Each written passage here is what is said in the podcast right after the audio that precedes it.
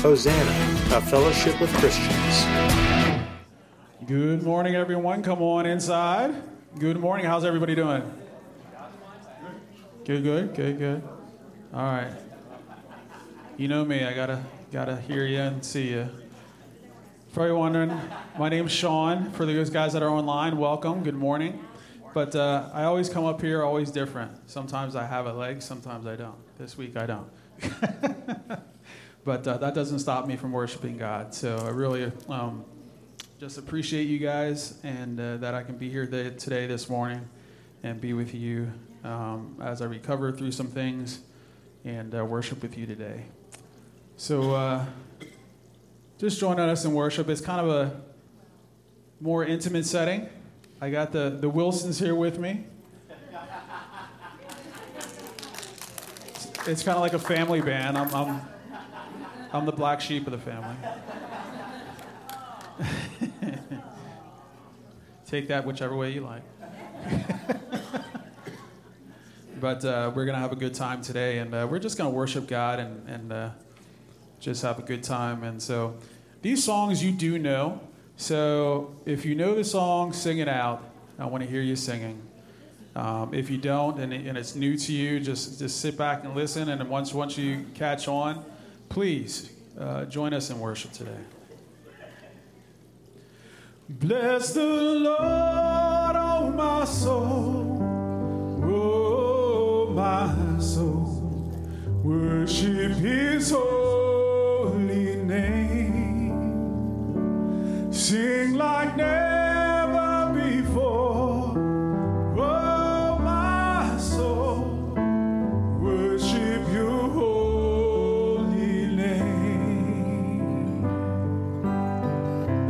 comes up. The sun comes up, it's a new day dawning. It's time to sing your song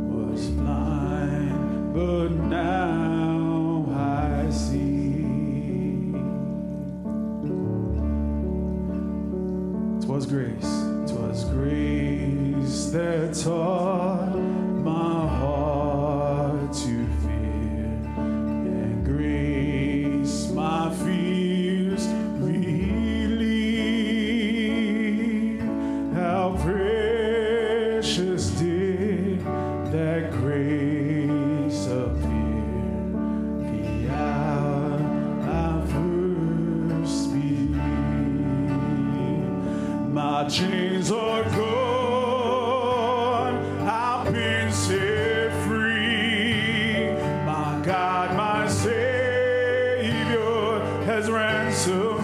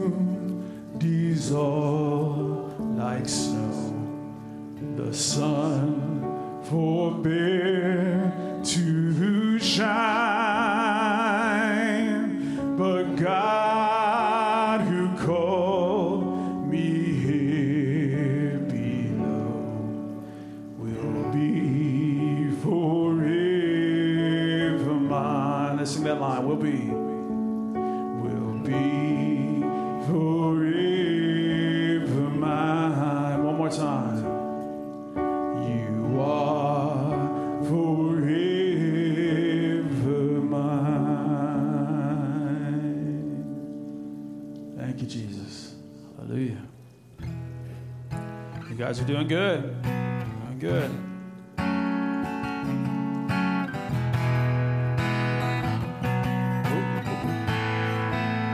do this next song too. You sang this amount of times.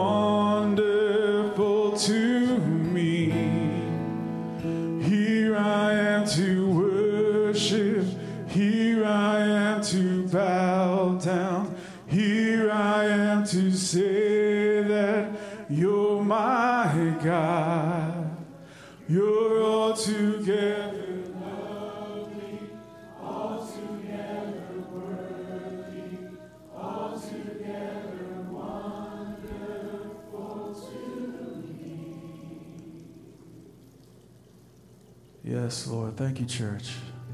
That was beautiful.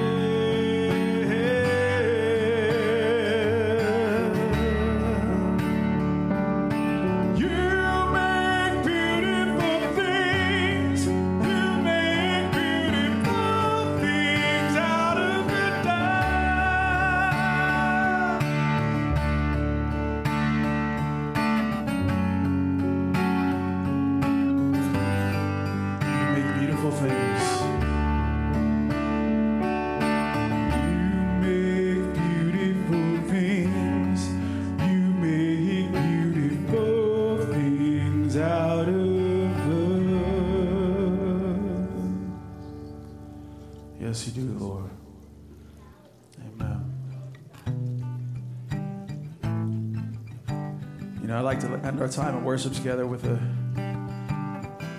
a pretty good song, upbeat song. I like the song. I know you guys know this song too. This song here, I'm going to need a lot of help from you guys at the end. I'll tell you what we're going to do, okay? You can sing the whole song.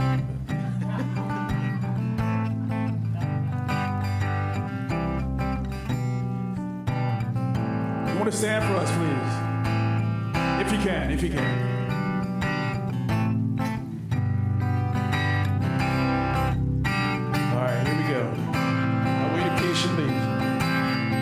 Solid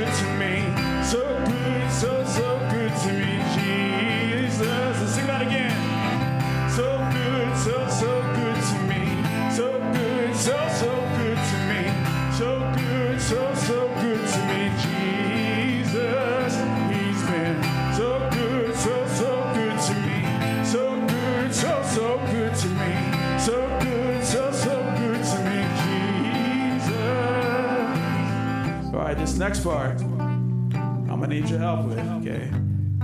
Now, when I go, oh, oh, oh, oh, yeah, you repeat it. Let's try it again. Oh, oh, oh, oh, yeah. Right.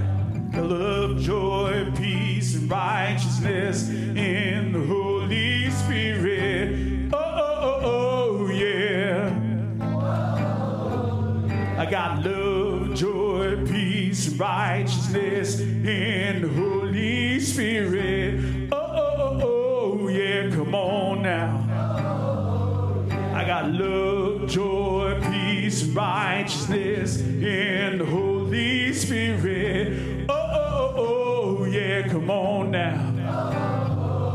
I got love, joy, peace, righteousness the Holy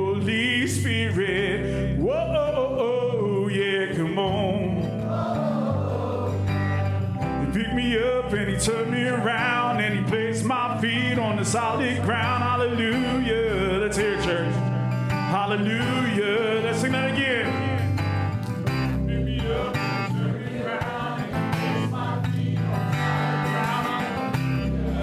Let's clap our hands and sing that again. Pick me up and turn me around. One more time. Come on.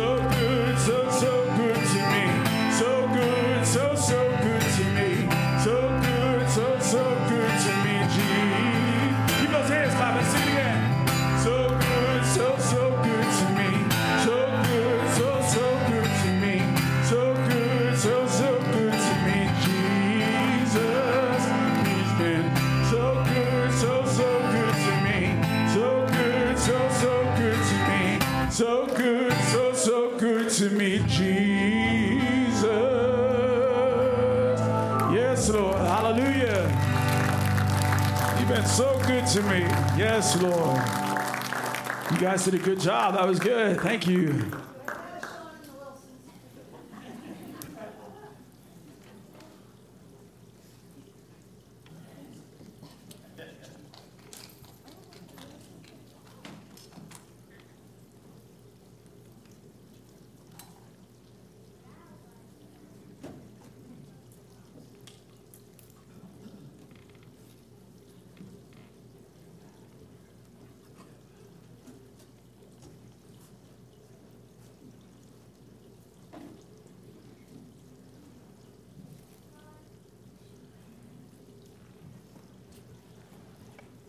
Good morning.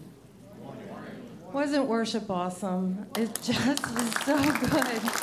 Thank you guys. You did a great job. I can hardly believe it's Labor Day weekend. Does anybody else feel that way? I'm still back at Memorial Day, and it's like, oh my gosh, what happened to the summer? But here we are.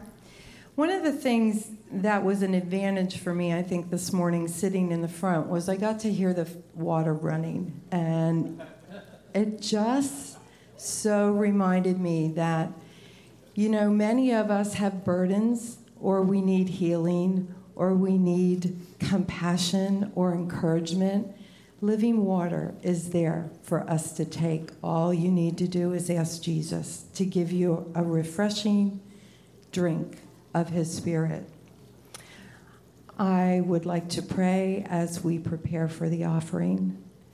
Thank you, Lord, for this day. Thank you, Lord, for the beauty of the sunshine. Thank you, Lord, for the change of seasons, for the change of seasons in all of our lives, and the gift of your Spirit that is there to fill us with whatever we need or cry out for. Lord, I ask that everyone today that is in this service or joining us online to just partake of God's living water so that they can be filled to overflowing.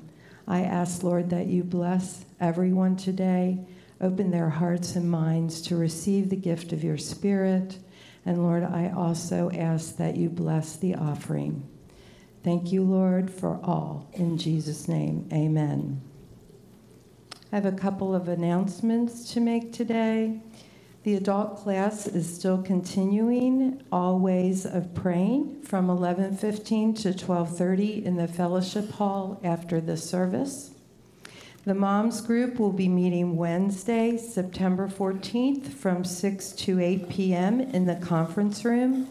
If you have questions, um, we ask that you direct them to Carla.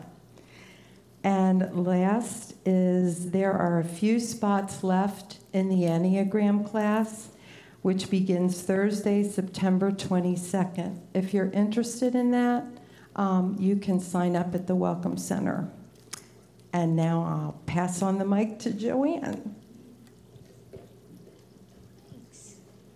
Julie, you have such a lovely presence. You really do. You do. You're all like all put together, kind of, which is hard to follow. Oh, so okay. Well, I'm not here to preach. Aren't you happy? That means you'll get out before noon. Um, but I do. They did ask me to do some additional announcements, which means Tony might not get up here till noon. No, no, no, no, no, no. Uh, just a couple of things we wanted to highlight this morning for you. Um, a new adult class will begin in two weeks on September 18th. Um, you know, we do pray a lot about what we're offering for our adult classes on Sunday mornings, and it just seemed clear to us that, you know, living and leading as Christians, um, it's always challenging, right? When we use the D word, discipleship, and how we live this out in the world. It's always challenging. And during crisis times like those that we're living in now, that challenge is magnified exponentially. It's heartbreaking in a way just to see as we you look across and all I know is the American church. So I'm not talking about, you know, other churches in other places, but it's become so easy, especially after COVID, to just step back and say, I still love God, and, and we do, but we're tired, you know, and it, things are really challenging. And so there's this stepping back away from what full discipleship really means in Christ. So the thing is, and I think we all know, that this is no time for shallow Christianity. Um, we don't need half hearted Christians, ever, but especially now. We need to be following Christ in a wholehearted way. So, back to the class. We here at Hosanna want to be life giving agents of healing and hope and reconciliation in, in our world today. But that means that we first must become confident, committed Christians in community together in love who are able to offer the transformational um, life you know that we enjoy out into the greater community of the world um, because they're needing what we have right? So our next adult class um, as i said will begin after the service at 11.15 on september 18th and we're going to in uh, just all of us are going to engage god's invitation you know, to grow in our own maturity spiritually so that we can offer what we have in Christ, you know, down to the depths of us.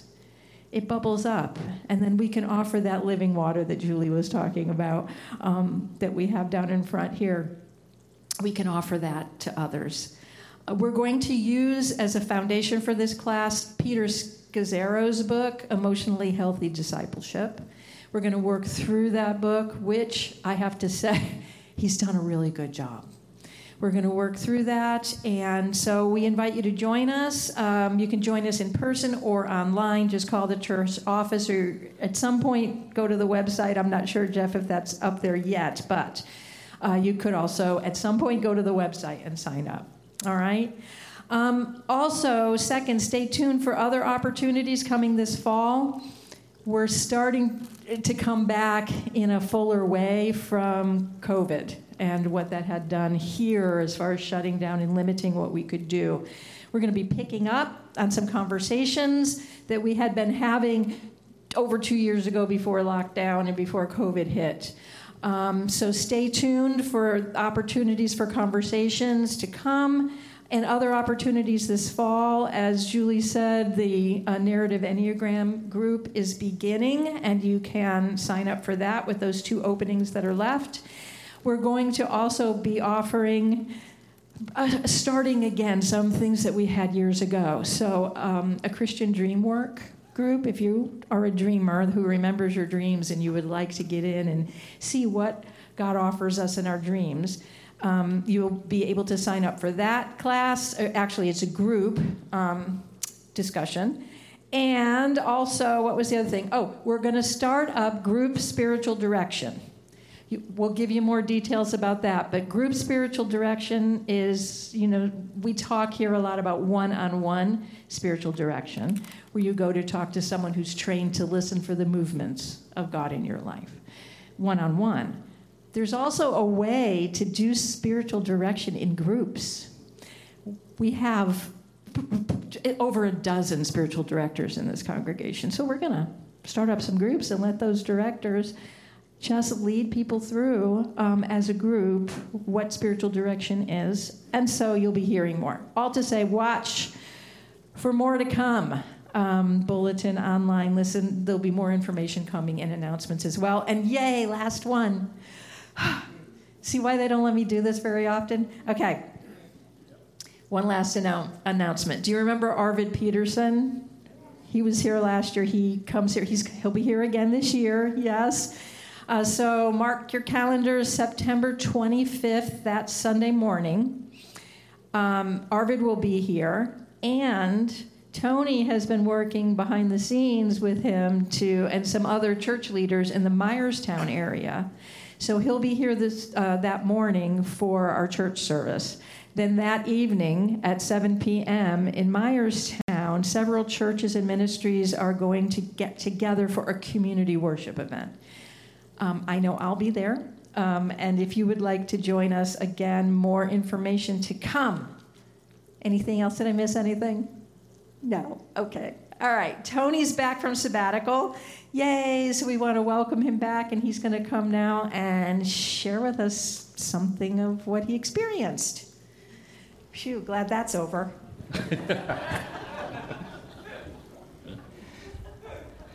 Thanks, Joanne.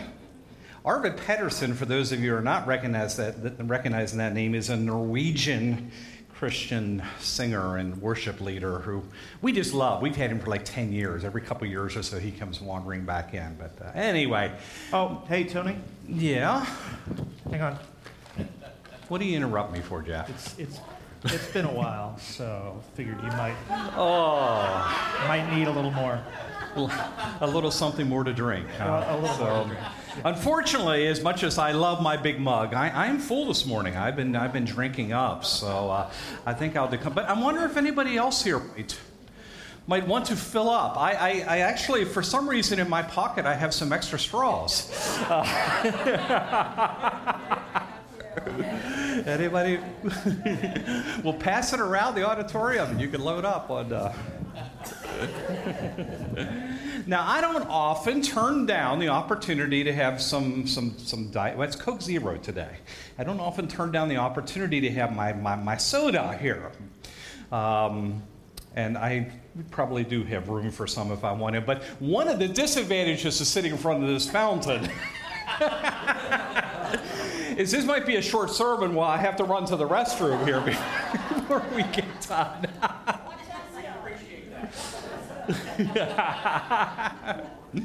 How often do you find yourself saying something like that? I'm full. No more capacity here. I gotta, I gotta push back from the table.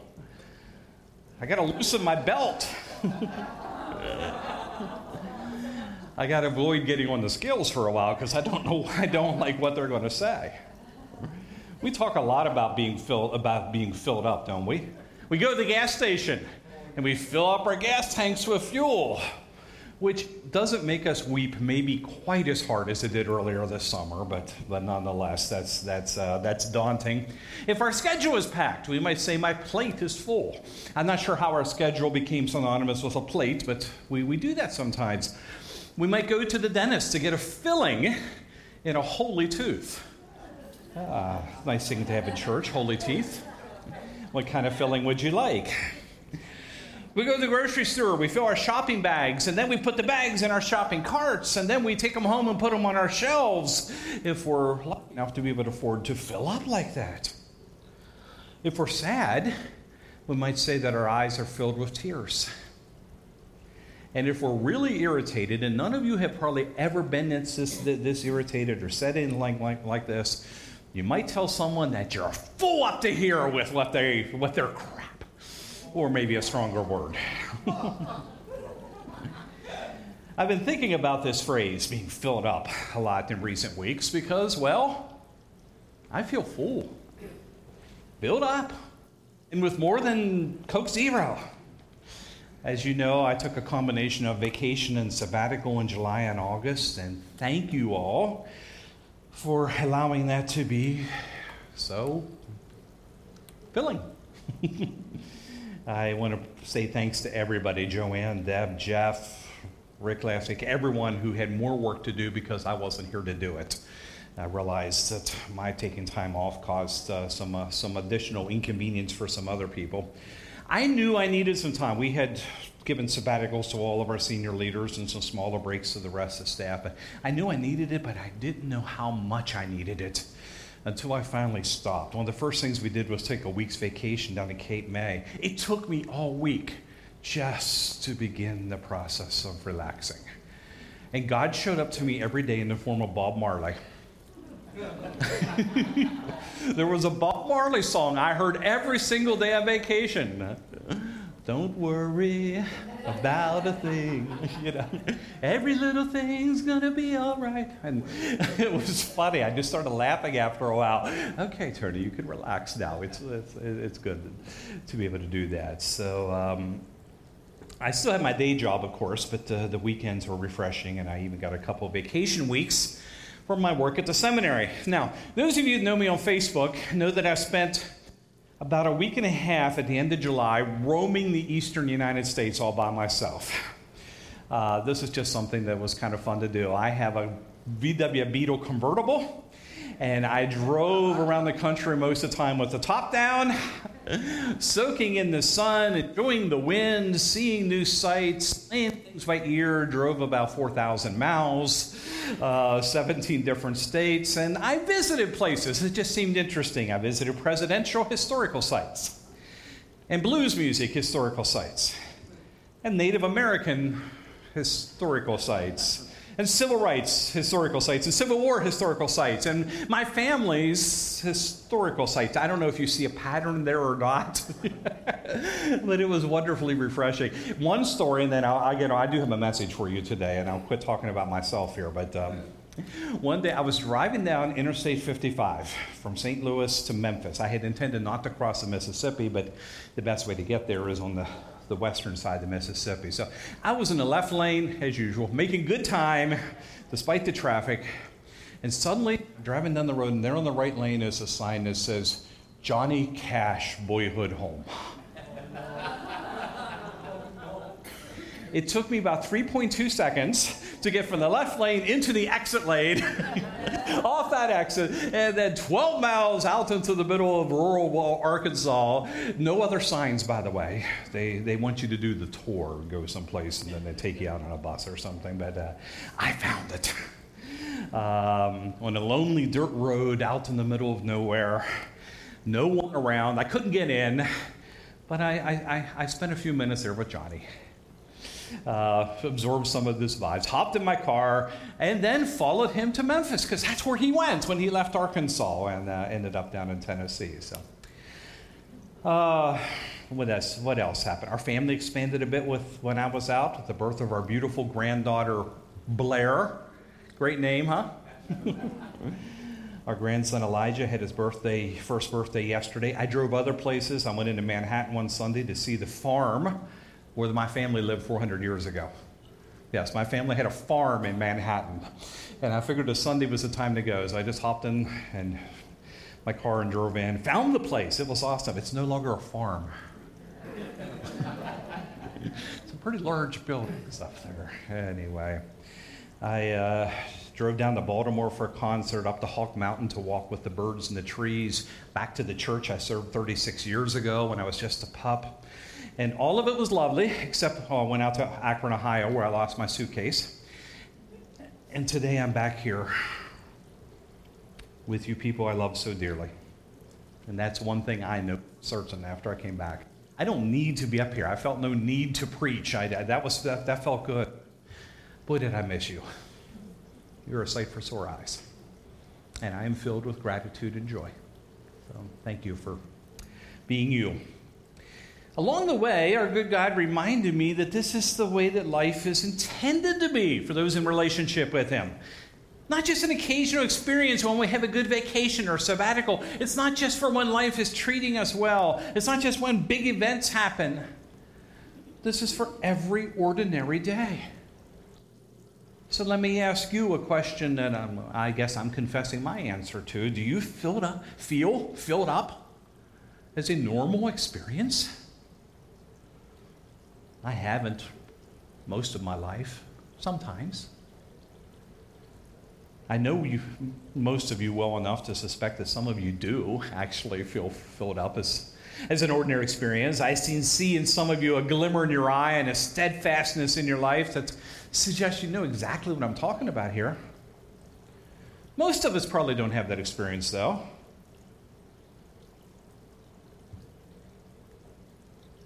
I got ahead of myself.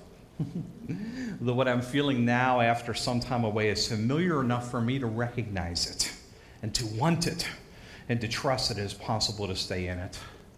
And Scripture says we can. We can stay in it. I've been thinking about some of those passages of late, trying to figure out what's going on inside of me. What is this filled experience? One of the best examples is in the Beatitudes. That awesome beginning of the Sermon on the Mount we preached on occasionally here. Beatitude means, anyone know? Blessing. Blessed are the poor in spirit. Blessed are those who mourn. And the blessings in that famous list are not just for the future, someday you will be blessed, but for here and now. Blessed are you, present tense. Meaning that you and I are already blessed in ways that we don't remember or don't take account of, don't notice when they're happening to us. And one of those blessings strikes home with a lot of people these days. It's the fourth one. Blessed are those who hunger and thirst for righteousness, for they will be what? Filled. Peace, joy, love, righteousness. You know, we, we sang it here just a little while ago. Now, righteousness might sound like a super spiritual word, you know, one of those words we only use in church and not exactly sure what it means. Maybe it means being, being a good person. We've got to remember that Jesus is talking to ordinary people like you and me, so he's intentionally using a word that, at least in their language, was deeply meaningful to them, and it didn't mean necessarily what we attach to it. We might translate their, their word, dia, diaka, yeah, I used to be able to speak Greek, diakasune, into English as justice, or even, I like this one better, the ache that things will get better that the world will be as it should be. It's at, a, at its heart a desire for God's shalom, God's kingdom. And Jesus says that aching and desiring is not wasted at all, that there's a blessing in the very act of wanting it. That to ache for it, to want it, to desire it is a blessing in of itself, or at least God meets us with blessing in the wanting it. And also that we might even experience more of it more of that shalom here and now than we might actually ever imagine. Even when the rest of the world seems to be going a bit nuts. And it does seem that way these days, doesn't it? When Jesus met a Samaritan woman at Jacob's well, he invited her to do what Julie already called our attention to this morning to drink living water. He compared it to the water from that famous ancient well, which had refreshed the parched mouths of people over thousands of years. Jacob's well was famous and had been there for, at that point, 1,700 years already. And Jesus says, if you drink this water from the well, you're going to get thirsty again. You're going to get thirsty soon. I've been to Israel, it's hot. you have to hydrate all the time. But then he says, Whoever drinks the water I will give them will never thirst. Indeed, the water I will give them will become in them a spring of water welling up to eternal life. Isn't that a great image?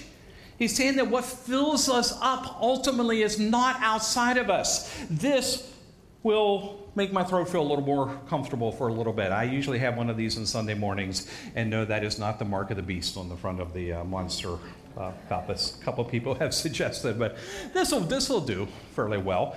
If I would drink the water out of that out of that fountain, that would do for a little while. It's not. It's not. It's. It, but eventually, I'm to get thirsty again. It's not what's outside of us.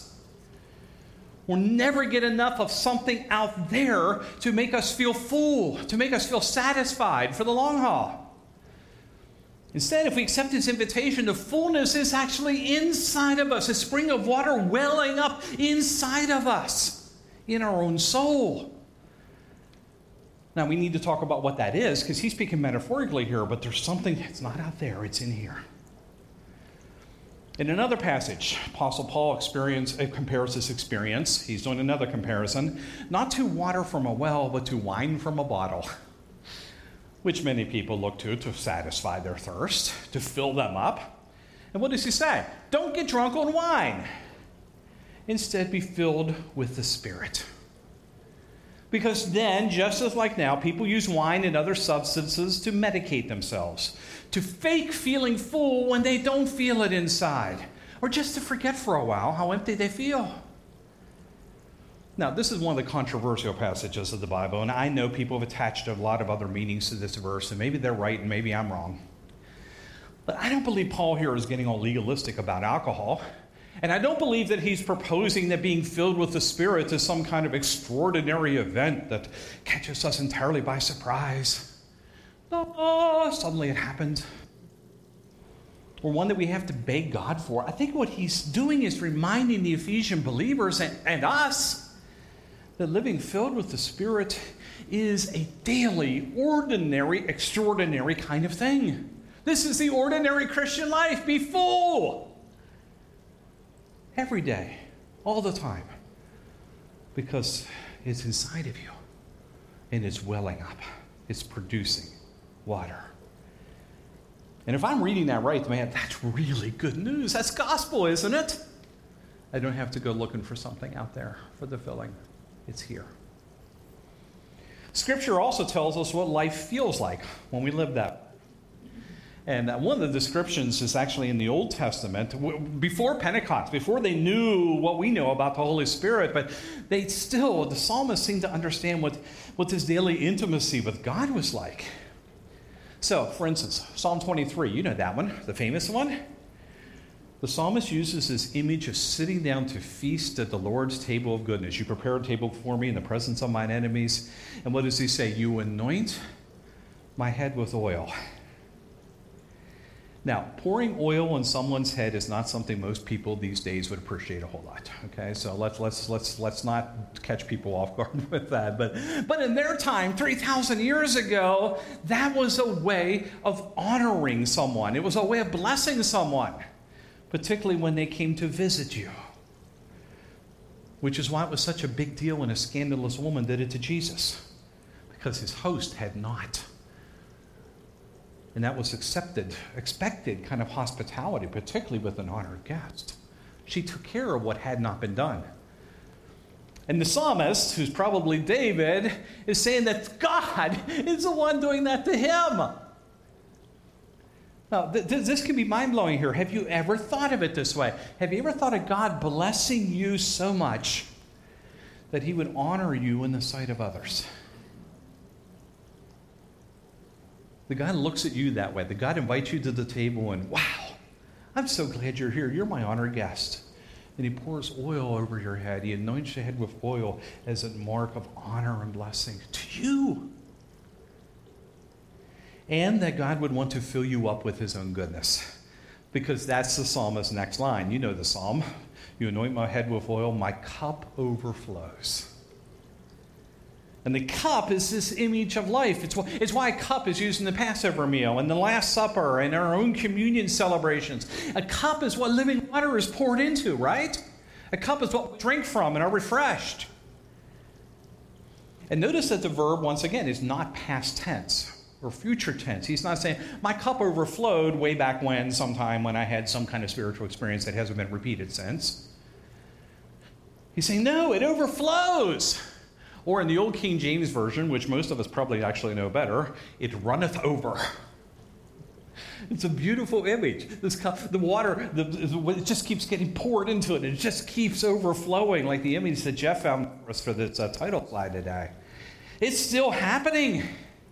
It just keeps overflowing, like this fountain here.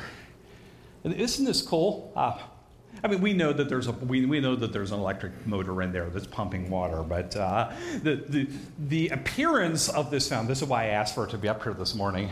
Is that this water, this particular pot, it just keeps pouring water out. It just keeps coming. It's miraculous and it pours into this one, and this one can't contain it, maybe because it's on the side, but it keeps pouring. And this one is so full that it just keeps overflowing. And it goes down to this one, which gets filled up, and it's just this beautiful experience. We know that the water is being recycled, but in the spiritual life, no, actually, it just keeps coming.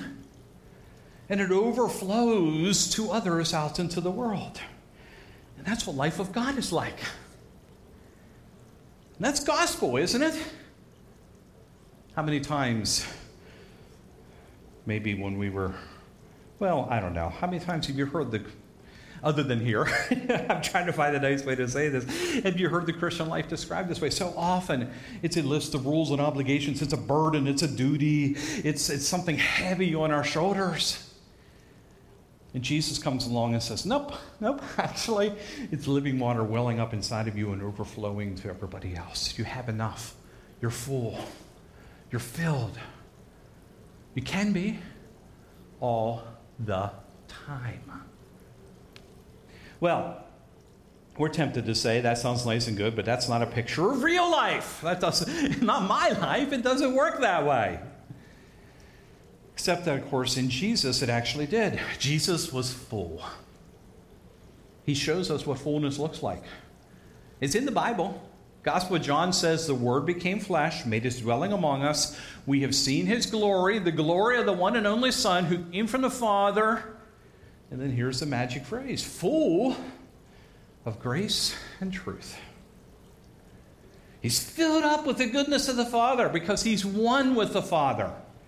And therefore, the Father's grace and truth flows into and through him and out of him all time. Jesus is this fountain.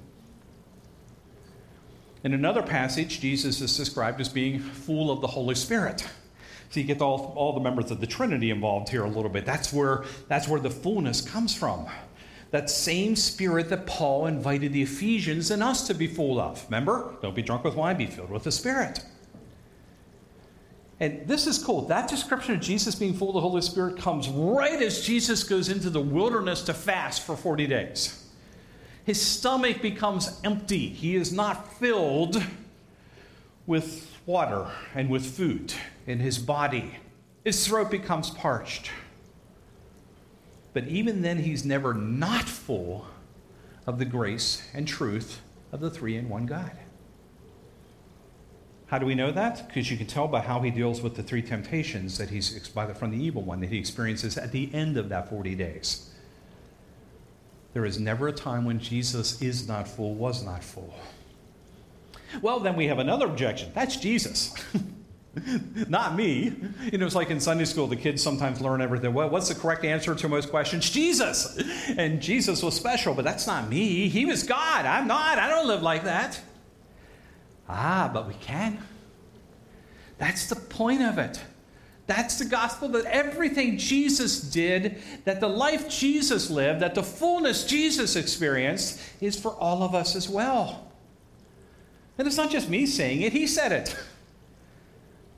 Offers yet another comparison. There was the water that will make you thirsty again and living water, and there was the wine versus being filled with spirit. This time he gives the comparison of a taker versus a giver. He says, The thief, just standing in for anything in life that takes away from us, the thief comes only to steal and kill and destroy, to empty us, to take from us the fullness that we would otherwise be enjoying. We'll get to that in a moment. Instead, Jesus said, I have come, what? That they, he's talking about us, that they might have life. And what kind of life? A life of duty and obligation and sacrifice and surrender and burden and duty. And some of those other things are in there, but what is it like? Why does he describe this life? And have it to the full. A full life. Fill it up. Abundant. An even better experience than what the psalmist was talking about because the psalmist didn't know about the indwelling of the Holy Spirit. And let's not just take Jesus' word for it. John's Gospel, which I had already referenced a couple times here, after noting that Jesus is full of grace and truth, John adds this his own personal testimony. Out of his fullness, we have all received grace. Jesus is full of grace, and out of that fullness, he's overflowed. And I, who was hanging out with him, have also received grace. And not just me, but the others who were with me, because I've observed it in them too. We have received grace in place of grace already given. By the way, that, that, was, that was John's experience of being with Jesus. Now, the wording is a tad awkward in translation. That's in place of grace already given. What he's pointing to is the overflowing. In other words, as grace fills us and overflows from us to others, more grace follows so that it's just continually coming. See, I used to think that as I gave to you or to others, as I poured out of what was inside of me, that I became empty. And I sometimes failed to realize that there was more grace pouring into me at the very same process. I'm not losing anything at all when I'm serving in the world, when I'm loving people, when I'm being who God has called me to be. It keeps coming. Grace in place of grace already given. Like Jesus, we're continually pouring it out and continually drinking it in. Now, Joanne spoke about this abundance a month ago when she returned from her own sabbatical. So it seems like in our separate times away, the Spirit was reminding both of us that such fullness is at the heart of our gospel. And it's at the heart of our church and it's at the heart of our lives. And that when, when we don't live out of that fullness offered to us, we will indeed suffer. We'll feel empty. We'll feel desolate. We'll feel tired, abandoned, afraid, dry. And I bet you you know at least some of that experience yourself. I do. I didn't realize how much of that I was experiencing by the by the by time June came around this year. Uh, you know, particularly after two years of pandemic and everything, there was an awful lot going on inside of me. But I just kept working and covering up all that stuff that was bubbling up inside of me until I had a chance to take a rest and be filled up once again with the goodness of God. I didn't realize how much muck was in there. So we know what that's like, but we also know we have a taste at least you're probably here because of it, a taste at least of what it's like to be filled in the Spirit. And that's why we're reading uh, you of it, because it's gospel. And because it's absolutely necessary if we're going to live as God intended. My suspicion is that some of us are probably not living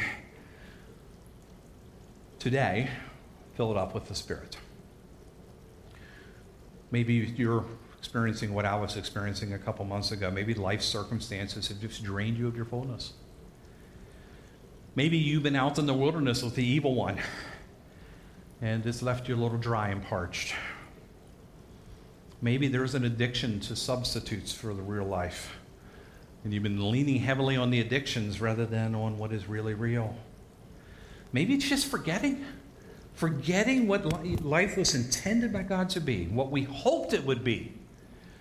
I bet you every single one of us, the moment at which we had a first experience of God, the moment when we first responded to God, we had an, a dream that it would be full.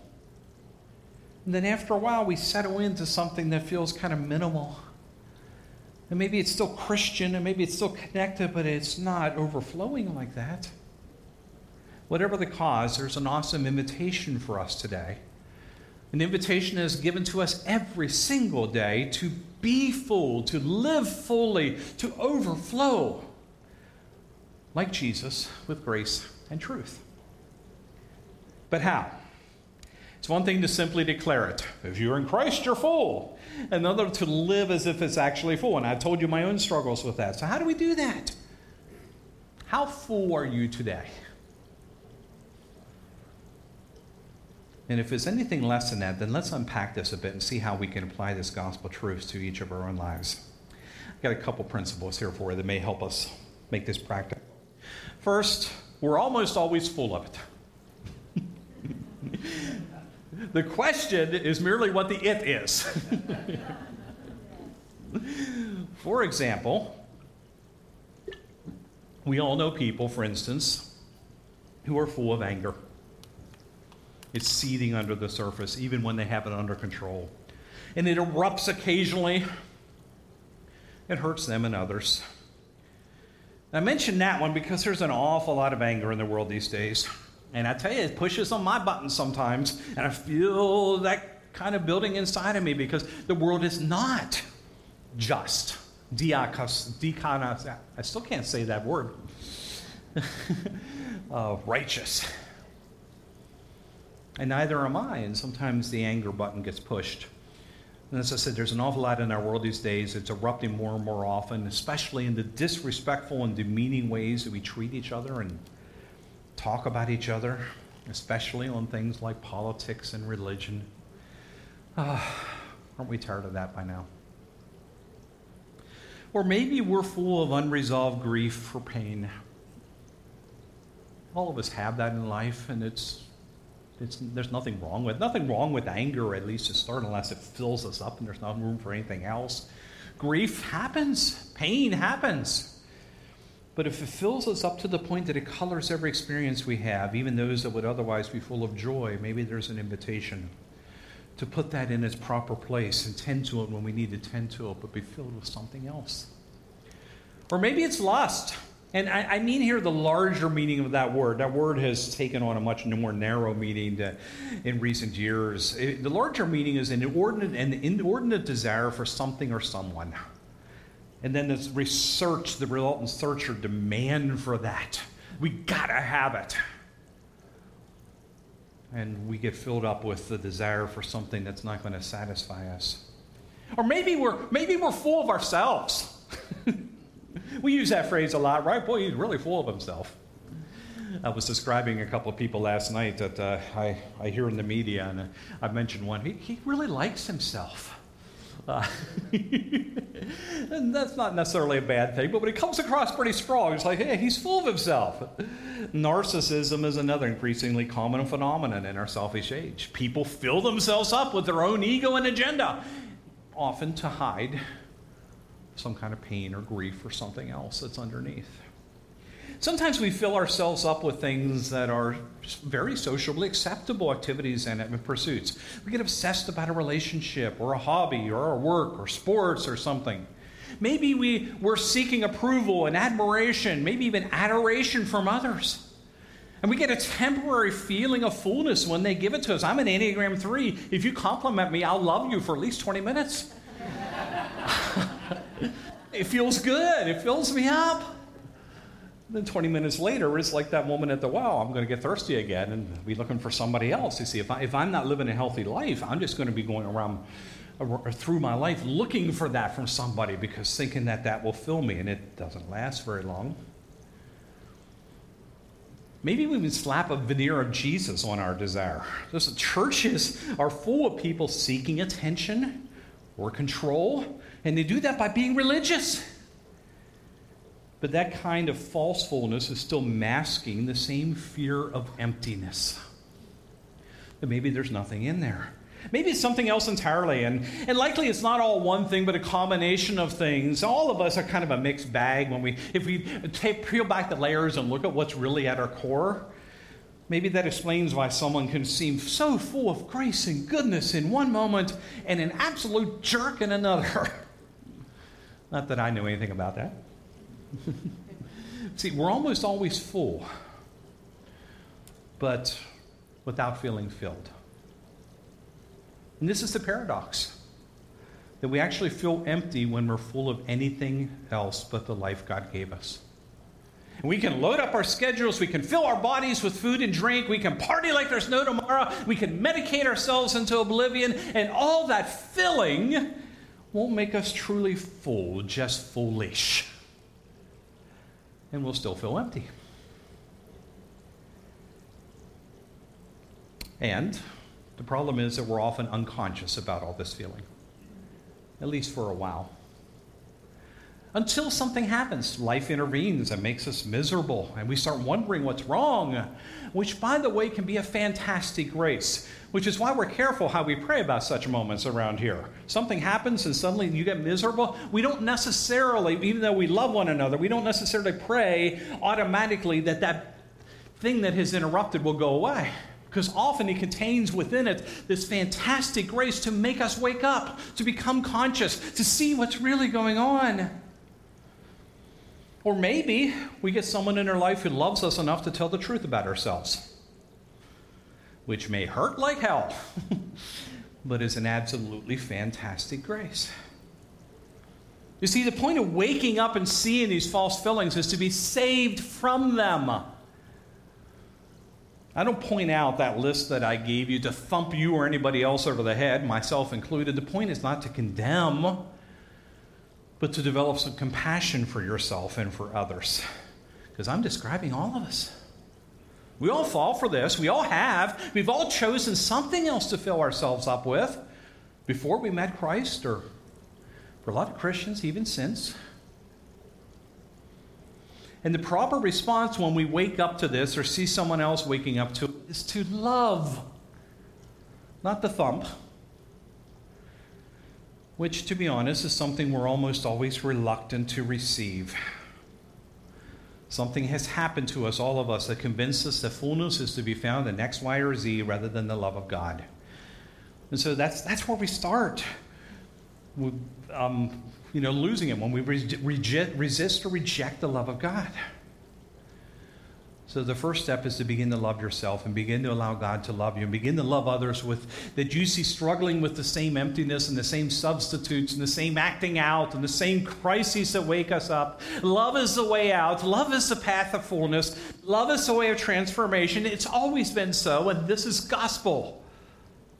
It is not judgment that leads us back to God and back to fooling, back to filling. It is love.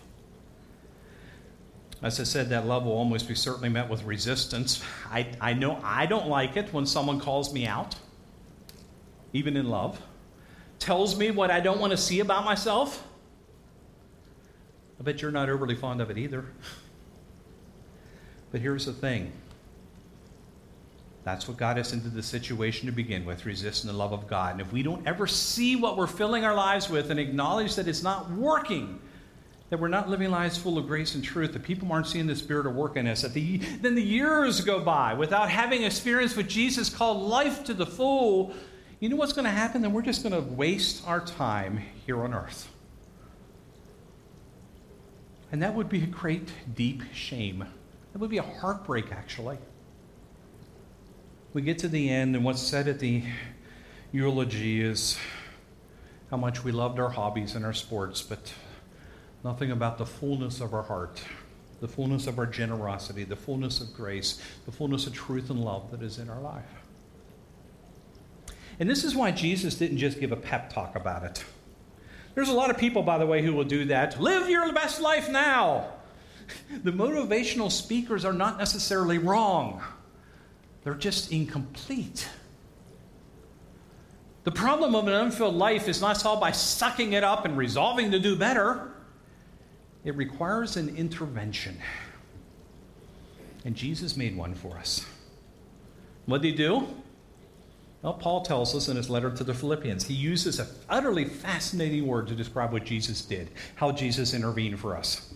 He says, Christ, who being in very nature God, did not consider equality with God something to be used to his own advantage. He wasn't filled up with God so that he could, you know, hurl thunderbolts bolts at the, at, at the world just to have fun. Rather, he made himself nothing by taking the very nature of a servant, being made in human likeness. And where the translators in this particular translation use the phrase, he made himself nothing, Greek, Paul uses the Greek word kenosis. It's a fabulous word which is best rendered as he emptied himself. In other words, he turned the cup upside down and poured himself out. And if you think about that for a moment, it's pretty awesome. Christ was full, full of everything that God is, including his divine rights and privileges, his power and his authority, and he purposely, intentionally emptied himself of it to become one with us in our own feelings of emptiness. The second person of the Trinity shucked off that divine life for a while and took on our human life and then showed us as a human how to be truly full, how to be filled up in this world here and now, not just in the sky by and by. And how did he do that? He lived a life that was constantly one with the Father as a human being, not relying on his divinity, as a human being drawing from the infinite fullness of God. And then he invites us to do the same. His life, his death, his resurrection is the intervention that makes that fullness available to all of us. We follow him into it. We do what he has done. We do what he still does. We join our hearts and our minds to his. We join our spirits to his spirit. And good news whoever is united with the Lord is one with him in spirit. Be filled with the Spirit, there it is. There it is. That's how it happens. When we're filled with the Spirit, there's nothing else we need. Literally nothing else we need. And it's hard to believe this. It's hard to remember that sometimes. So, God has also given us some wisdom on how we can remain full of, resist the temptation to be full of other things. And this is where the pep talk fits in. There is some good encouragement here once we realize that this is an intervention that has been done for us and the Spirit has been given to us already. It comes down ultimately to what, how, and what we think about. We almost always need a change of mind. Now, let's not get this wrong. We say here all the time that simply assenting to ideas doesn't transform us. It's not like we give you a creed and say, believe these doctrines, and suddenly you're going to become full of the Spirit. Now, that, that by itself, that doesn't do it. But our minds or better yet, a better translation of the Greek word there is the way that we perceive things. That really does matter. That's why Paul told the Romans do not conform to the pattern of this world. Don't think the way they do, don't live the way they do. It's not working. But be transformed by the renewing of your mind, by the changing of your mind, by the, by the introduction of a new perspective. And that's why he told the Philippians to rejoice always. Wow, that can change your perspective, right? If in everything that happens in this world gone nuts, we could still find ourselves rejoicing. Where's Sean at? He was singing this morning, sitting in his wheelchair after some time in the hospital, singing about how God's been so, so, so good and leading us to sing that together. See, that, that, that's what it looks like. He also tells the Philippians whatever is true, whatever is noble, whatever is right, whatever is pure, whatever is lovely, whatever is admirable, if anything is excellent or praiseworthy, think about such things. I understand Rick shared this scripture last week. Maybe the Spirit wants us to pay attention to it. What we look at, what we think about, what we choose to believe becomes our reality. When we choose anger, we see reasons for anger. When we choose grief, we find reasons to remain stuck in it. When we choose lust, we see temptations everywhere. When we choose self, we find everyone and everything else unsatisfactory because they're not serving us enough. When we see people as objects to be used, we feel our own selves being used. To some degree, we create our own experience of life.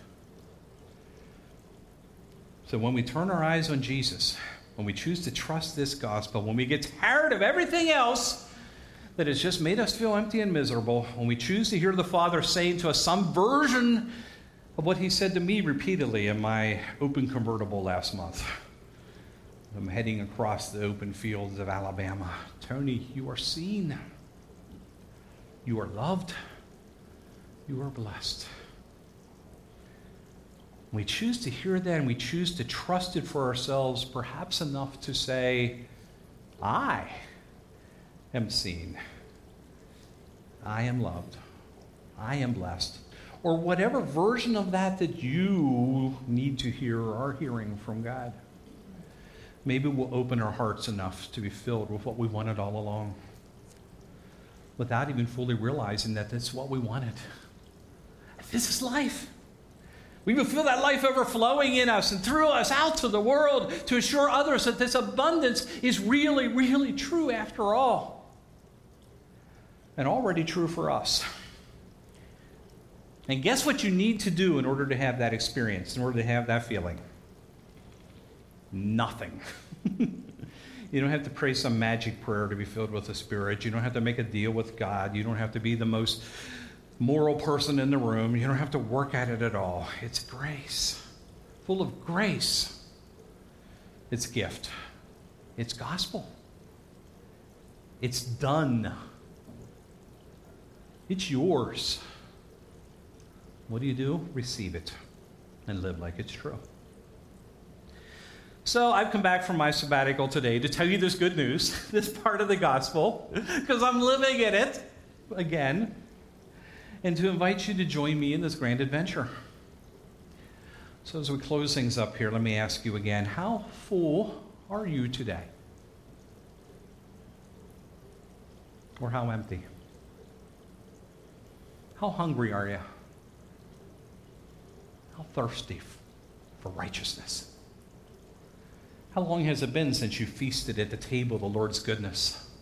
How long has it been since you have felt your head anointed with his loving oil? How long has it been since you've had that experience of your cup overflowing? If it's been a while, or even a day, why not respond to his loving invitation? I like the way the scripture words this invitation. This is awesome. Listen, are you thirsty for more? Come to the refreshing waters and drink. Living water, he's talking about there. Even if you have no money, come. Come, buy and eat. There's enough for everyone. Yes, come and buy all the wine and milk you desire. It won't cost a thing. Why spend your hard earned money on something that can't nourish you or work so hard for something that can't satisfy? So listen carefully to me, and you enjoy a sumptuous feast, delighting in the finest of food. Attention. Come closer to me and hear so that your total being may flourish. Flourish. So, one more question for you. How do you respond? There was the invitation. How do you respond? Here and now, not just in the sweet by and by. I found a prayer online that I adapted a little bit that I thought might constitute a response that some of us might identify with. So I'm going to pray this prayer. And if you find that the words of it are resonating with you, then you say amen along with me, out loud or quietly, whatever you want. And if it isn't your words, then you have your own. Or maybe it's not words, and maybe it's just a response to your heart to the love of God that says, I've got, I got some fullness to give you. I've got some living water to give you. Can I pour it in? Let's pray together. God, I know I've been born of the Spirit, sealed by the Spirit, and am indwelt by the Holy Spirit. And that's why asking you for a fresh work of the Spirit in my life is an easy thing to do. You are quintessential generosity, the most big hearted and open handed Father imaginable. You won't give us snakes and scorpions when we ask, but grace and more grace and still more grace.